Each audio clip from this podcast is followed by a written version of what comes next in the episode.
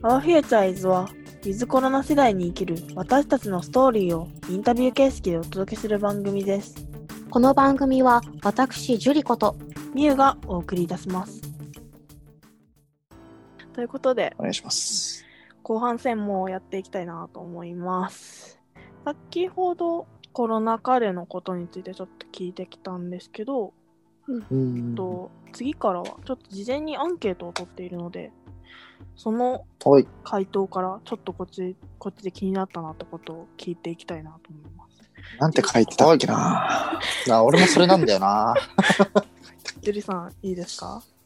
何か。そう、あの、気になったのが、あれは、あれ、岩渕さんだっけ？はい。クロスさんじゃないですかそう、黒土さんいやです。そう俺黒土さんが、そう、コロナ前後で変わったことはありますかっていう質問で、あの、曲の作り方って書いてあったんですけど、なんだろうな。家にいる時間が増えた分、うんなんだろうな。結構ずっと外にいて、あの、ボイスレコーダーとかで、あの、メロディー取ったりとか、あの、する、以前まではね、することが多かったけど、なんか家でじっくりそのギター弾きながら曲と向き合って作るっていうことはできるようになったかなとは思いますね。ああとなんで書いたんだっけな？ちょっと待ってくださいね。先なんか、他、他なんかあったら、あの、他の気になったところちょっと振っといてください、ちょっと。あーわかりました。えじゃあ岩渕さん、なんか、はいコロナ前後で変わったことっていうところに、お客様は一人ずつとお話しするとっていう、なんか、いまだにいつかかるか不安をかかも抱えている方いらっしゃると感じますっていうのがあったんですけど、これってあれですかね、あのライブの時にみたいな。ああ、そうです。うん、こう、僕の場合、こう、純也がね、まあ、こう、路上界隈の人からだり、こう、コロナ明け、6月以降からしてたりもして、7月に1回、あの、路上アーティストが企画したイベントとかも出演した経緯があって、そうん。そう、別のアーティストを応援してた方が、また僕も見てくれるようになって、で、その中にこう、まあお話しして、で、またライブ来てくださいとか、こう、相乗効果に遊びに来てくれたりとか、そういう方がいらっしゃるんですけど、そう、話を聞いてみると、コロナ前、コロナ前というかまあ、えっ、と、ステイホームの 4, えー4月から6月の間は、こう、他人とのコンタクトってだいぶ少なかったと思うんですよ。みんなが家に閉じこもったりとか、こう、アーティスト同士で話をしても、こう、お客さんとの関わり合い、まあ、例えば配信をしてたりとか、そういう場所でない限り、こう、他人との交流っていうものが、まあ、個人的にはすごく減ってて、で、また、まあ、自分でどういう状況なのかとか、そういうのを調べていて、自分の中で知識はついても、他人がどう思ってるかっていうのに触れなかった時期だったんですよ、その僕が。で、こう、まあ、コロナ明けにライブに出演したことで知り合ったお客さんとの話の中で、例えば、あの、持病持ち、例えば喘息とかうん。肺炎とか、そういったものを持ってる方は、こう、重症化しやすいうん。っていう話だったりとか、あとは、そうですね、いろいろコロナのことを心配して、あの、一応関東圏に住んでる人なんだけど、東京でライブがあるって言ってもなかなか、こう、直接見に行きたくても行けないっていう、未だに不安になる。まあ、それが結構、11月とか12月ぐらいの話で、うんまあ、こう、ちょうど多分、うなぎ登りに増えてった時期だと思うんですね、うん感染者が。それも含めて、こう、お話ししてて、やっぱり未だにこう、どんな情報が出回っても不安に感じられる方だったりとか、やっぱりこう、コロナっていうものが、お客さんにとってどういう不安を煽るものだったりとか、そういう、なんていうんだろうな、未だに恐怖の対象というか、そういうものだっていうのを実感したっていう面では、コロナ前後でやっぱり、こう、変わったことの一つになるかなっていうのは思ってて、ただまあ僕らが逆に何ができるっていう指針を作るためのこう土台にもなったなって思ってます。うん改めて手洗いうがいの徹底を僕ら自身もしたりとか、ライブハウスの中でもこう、店長さんだったり、えっと、僕らを呼んでくれるライブハウスの人にも、こう、やっぱり徹底しないとお客さんはこう思ってるらしいっていうのをもっと深く話せるようになったなっていうことが結構変化につながったかなって思います。うんそうですね。もっとお客さんに寄り添って考えられるようになったかな。うん。うん。なんとも言えない気持ちになりました。なんか、なんだろう、私とかは結構行く側だったので、ライブハウスとかに。うんで、うん。さらに、なんだろう、ステイホーム期間からずっと、今日ぐらいまでは、ライブハウスに行くってことも、路上ライブに行くってこともしなくなったので、ライブ配信で見るライブもなんか違うなと思って、落ち着くまではいけないなって思ったんですけど、そうやって徹底をしているっていう事実や、このアーティストさんそれぞれの気持ちがあれば、ライブハウスでも路上でも、ここら辺って大丈夫っていうか、大丈夫って言ったらあれですけど、なんか、まあ、不安ばかりは。そうですね。うん。割と安心はできるよなって今思いました。うんうん。僕らはこう、変わっていく時代にどんどん順応してっていうのが、まあ結構お世話になっているライブハウスでもよく言われることで、うん。こう順応してって、で、僕らができることは、結局やらないと音楽と触れ合う場所につながらないし、情報をどんどん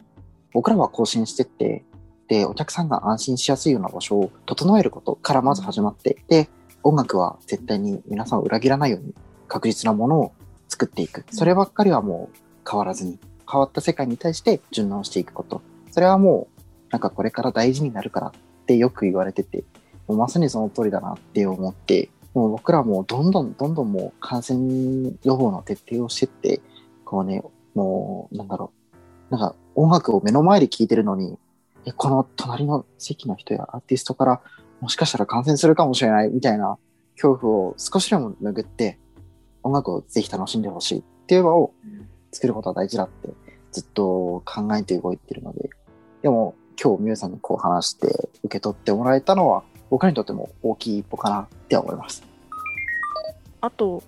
ネットを介して音楽の発信が増えたりしましたってあるんですけど、これはやっぱりお二人とも共通な感じですよね、多分。じゃないかな。ジュニアは、うん。うん、そうですね。配信も増えたし、うんライブハウスのライブに関しても、うんだって今、あの、現地っていうか、有観客ってよく言うんですけど、そのライブハウスに来ていただくライブと、プラスで、あの、ちょっと安い価格だったりとかで、あの、配信のうん。チケット売ってたりするじゃないですか。うん。そういう機会もそうだし、ソーダさんがやってるようにね、動画を作って、あの、上げたりとか、僕も TikTok 上げたり、あの、始めたりとかしたり、あの、うん。インスタで、あの、IGTV で弾き語りの動画載せたりとか、うんそういうこともあるので、まあ、インターネットというか、SNS とか、そういうところを介して、電波を介して、あの、音楽につなげるっていう部分は、うん、僕たちだけじゃなくて、音楽のそのやってる人たち全体で、そういう動きというか流れにはなったかなとは思いますね。今後コロナがまあ仮に収束したとしてあのもうあんまりその人と人とで関わって感染とか気にする必要もなくなった場合また生でのライブも増やしていきたいと考えてますか？それとも今のまままあライブ半分それから配信半分ぐらいでやっていきますか？どうだろう。でも生のライブは増やしていきたいなっていう気持ちは、うんこう、今でさえずっと思ってるので、うんやっぱり、こう、増えていくんじゃないかな、増やしていくんじゃないかなって僕は個人的に思ってます。ただ、おそらく配信がなくなるっていうことはないんだと思うんですよね。うんやっぱり、あの、まあ、今度ワクチンだって出るし、これからどんどんもっとコロナウイルスっていうものに対して何か決定打になるようなものも出てくるかもしれないんですけど、でも、こう、感染するっていうのは、なんかなくなるかもわからないし、今だってこう、インフルエンザっていうものがあったりするわけじゃないですか。あれもウイルスで感染して、ひどい人はもう、と命を落としてしまうようなウイルスっていうのは変わりがなくて、だからこれからこうコロナともうまく付き合って配信半分で生ライブもどんどん並行して進んでいくライブが増えるんじゃないかなっては思ってます。まあ、あの、いろんなことが今デジタル化していますけど、デジタルでできなくはないけども、でも人間ってそんなに効率のいい生き物じゃないんですよね。例えば、この、まあ、今のミーティングも、こうやって Zoom でやってますけど、 Zoom でも十分できるんだけど、やっぱりこう生でみんなでこう顔合わせてやったとしたら、それはそれでこう、また違うものがあるんですよね。相手の、この皆さんの、なんというか、その息遣いというか雰囲気というか、そういうものが、おそらく伝わってきて、またちょっとこう、インタビューが濃いものになったりとかっていうのもありますし、多分ライブも同じなんですよね。うん配信で、歌を聴くっていうことはもちろんできるんだけども、ライブだからこそ感じるその会場の空気とかっていうものもあるし、そういうの、がいいんですよね、みゆさん。きっと。生のライブっていうのは。うん。だから多分、配信では見れるんだけど、生のライブとはちょっと違うっていうのはきっとそういうとこなんだろうなってうん思ってまして。そうですうんね。人間だから、うん。その、う歌が聴ければいいっていうもんでもないし、そんなに単純にできてないと思うんですよ、私たちの感性って。うんうんだからやっぱり生って大事なんでしょうね。うんそうですね。もうただの私の感想なんですけど。いやまさに、まさにその通りだと思いますよ。もう代弁されちゃったみたいな感じ。そうですね。もうでも、本当にその点で言えば、僕たちみたいに、こう、もともと生でやってた人たちは、あの、生が増えると思いますよ。コロナの、あれ、あの、終わってからは増えると思います。僕も絶対増えると思いますし、うんまあ、そうたくんも言った通り増えると思います。それってやっぱりその、生で見た方が楽しいって言ってくれる人が、うーんと、僕たちの肌感ですけど、感覚では、あの、まあ、配信でいいやっていう人たちよりは、生で見たいっていう人たちの方が多く感じるので、あの、その人たちに、まあ、支えられる形ではありますけど、僕たちも増やすとは思います。で、うん。ただ、その中で僕たちがこうやって、えっ、と、コロナの中でやってきた配信っていう形であったり、動画配信、動画の載せるっていう形、掲載であったりとかっていうのを、あの、もうやっぱり、そう、それなりにメリットがある。動画は残るものだし、配信はいろんなところから、東京でやってても大阪から見れる、沖縄で見れる、北海道で見れるってことができるので、あの、そういう良さっていうのは僕たちこの時間の中で、あの、なんとなく分かったと思います。それがどれぐらい分かったかっていうのは人にそれぞれだと思いますけど、うん、だからなんか活動で、まあライブ、生のライブを、まあ主軸に戻しはしますけど、それにアプローチするために、例えば配信をやったりとかっていうことは、今後もしていくはずではあると思います。器用だったら。器用うん器用だったら できると思います。うん。うん。ここまでコロナ前後のことだったりとか、あとは活動のこととかをいろいろ聞いてきたんですけど、なんかそれこそ今とか今後のことも聞いてみたいなと思っていて、その、うんまずは今の活動はもう割と話してもらったかなと思うんですけど、改めて今どんな活動をしてますかっていう。と、相乗効果としては、えっと、それこそ、えっと今月2月から、えっと、週2本ずつの、まあ、相乗効果ラジオっていう形で、まあ、ツイキャス配信をしていて、それはもう、えっと、僕と純也のソロ枠と、相乗効果、まあ、二人揃ってのラジオ配信、この二つ、この三つの種類の、えっと、配信を主軸にしていて、それはこう、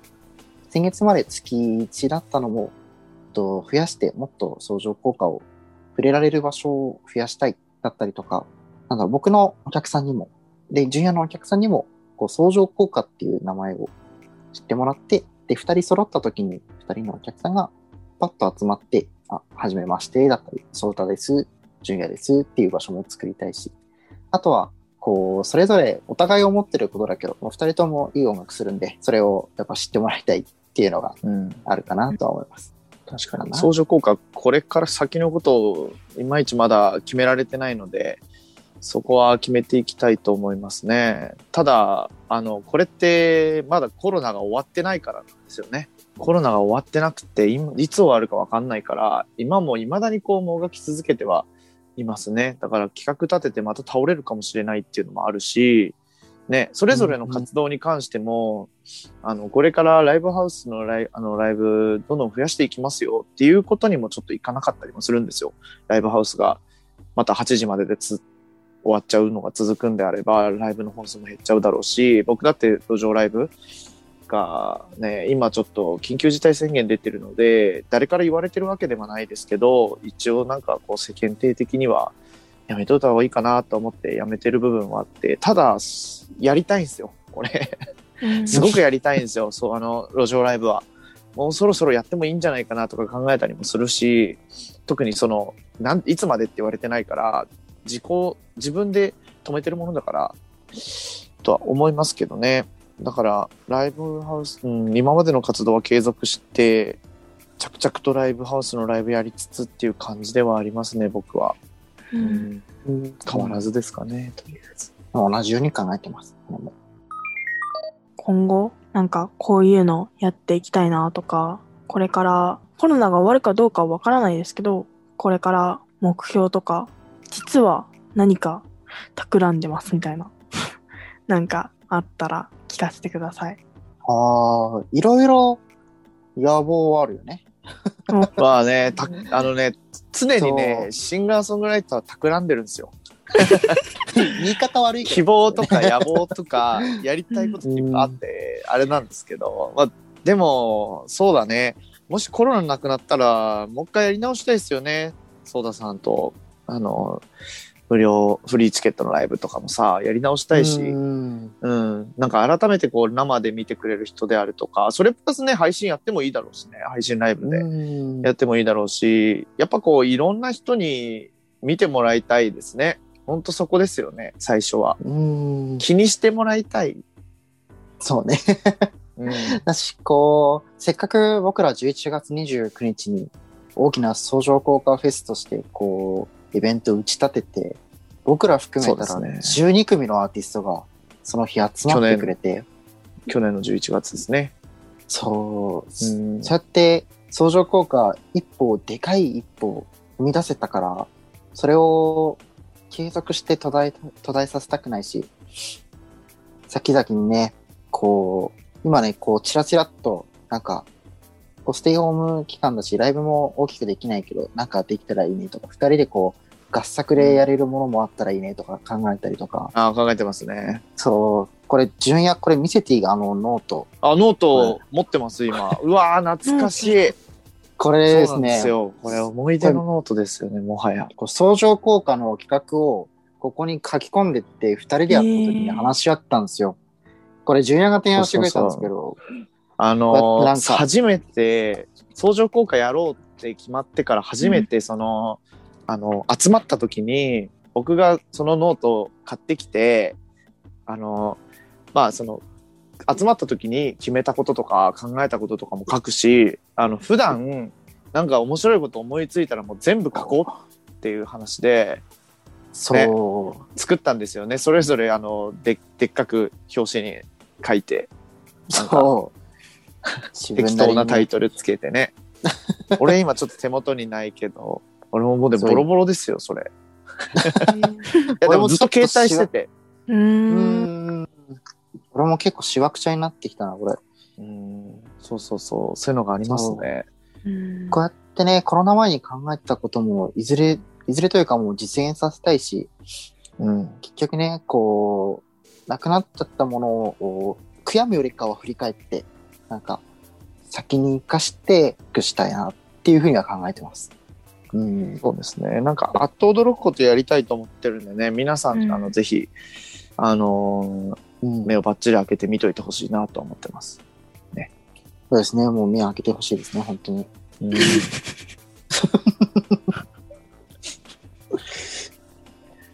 誰かなんか言えよ。こ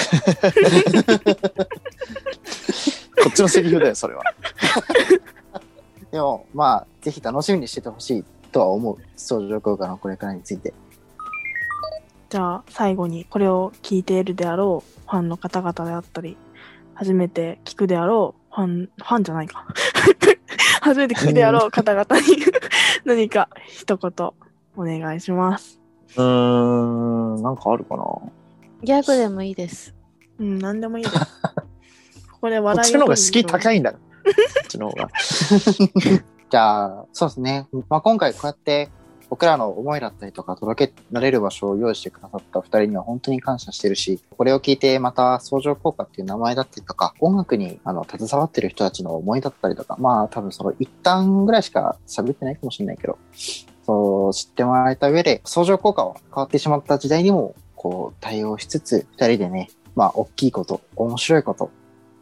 もうみんながワクワクするようなことを、こうやっていけたらなって思ってるから、まあ、ぜひ、相乗効果、応援してもらいたいなって思ってます。よろしくお願いします。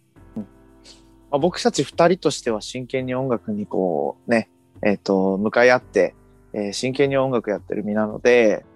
なんていうか、シンガーソングライターとして、こうやって弾き語りの形ではあるけど、まあ、もっといろんな枠を飛び越えて、うんと、皆さんが必ずね、楽しめたりとか、企画として、ライブとしても、あの、皆さんが来てよかったなとか、見てよかったなとか、相乗効果気にしておいてよかったなって思わせるために、一生懸命頑張っていきたいと思いますので、えーそのためにはですね、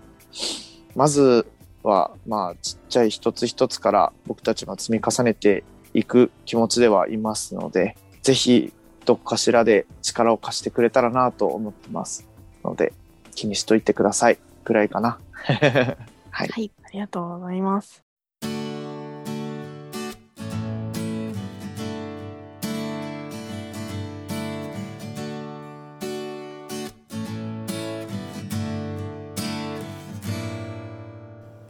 相乗効果の岩渕さん、黒土さん、ありがとうございました。次回もお楽しみください。それでは最後に岩渕壮太さんの生活をお送りします。滑らかな心地よさもあった。そしたらどうだろう突然予想にもしなかった出来事。大雨を押しけ波浪注意報鳴り響くもう一つの道。示されたのはそんな未来。今はそうじゃなくてさわからないから楽しかった日々とその日限りで味わえる感動。その場しのぎでも構わないのさ。それが僕の生活さ。成功法なんてどこにもなくて移り変わってく世界が好きで流されるだけの姿は弱々しかったかもしれない。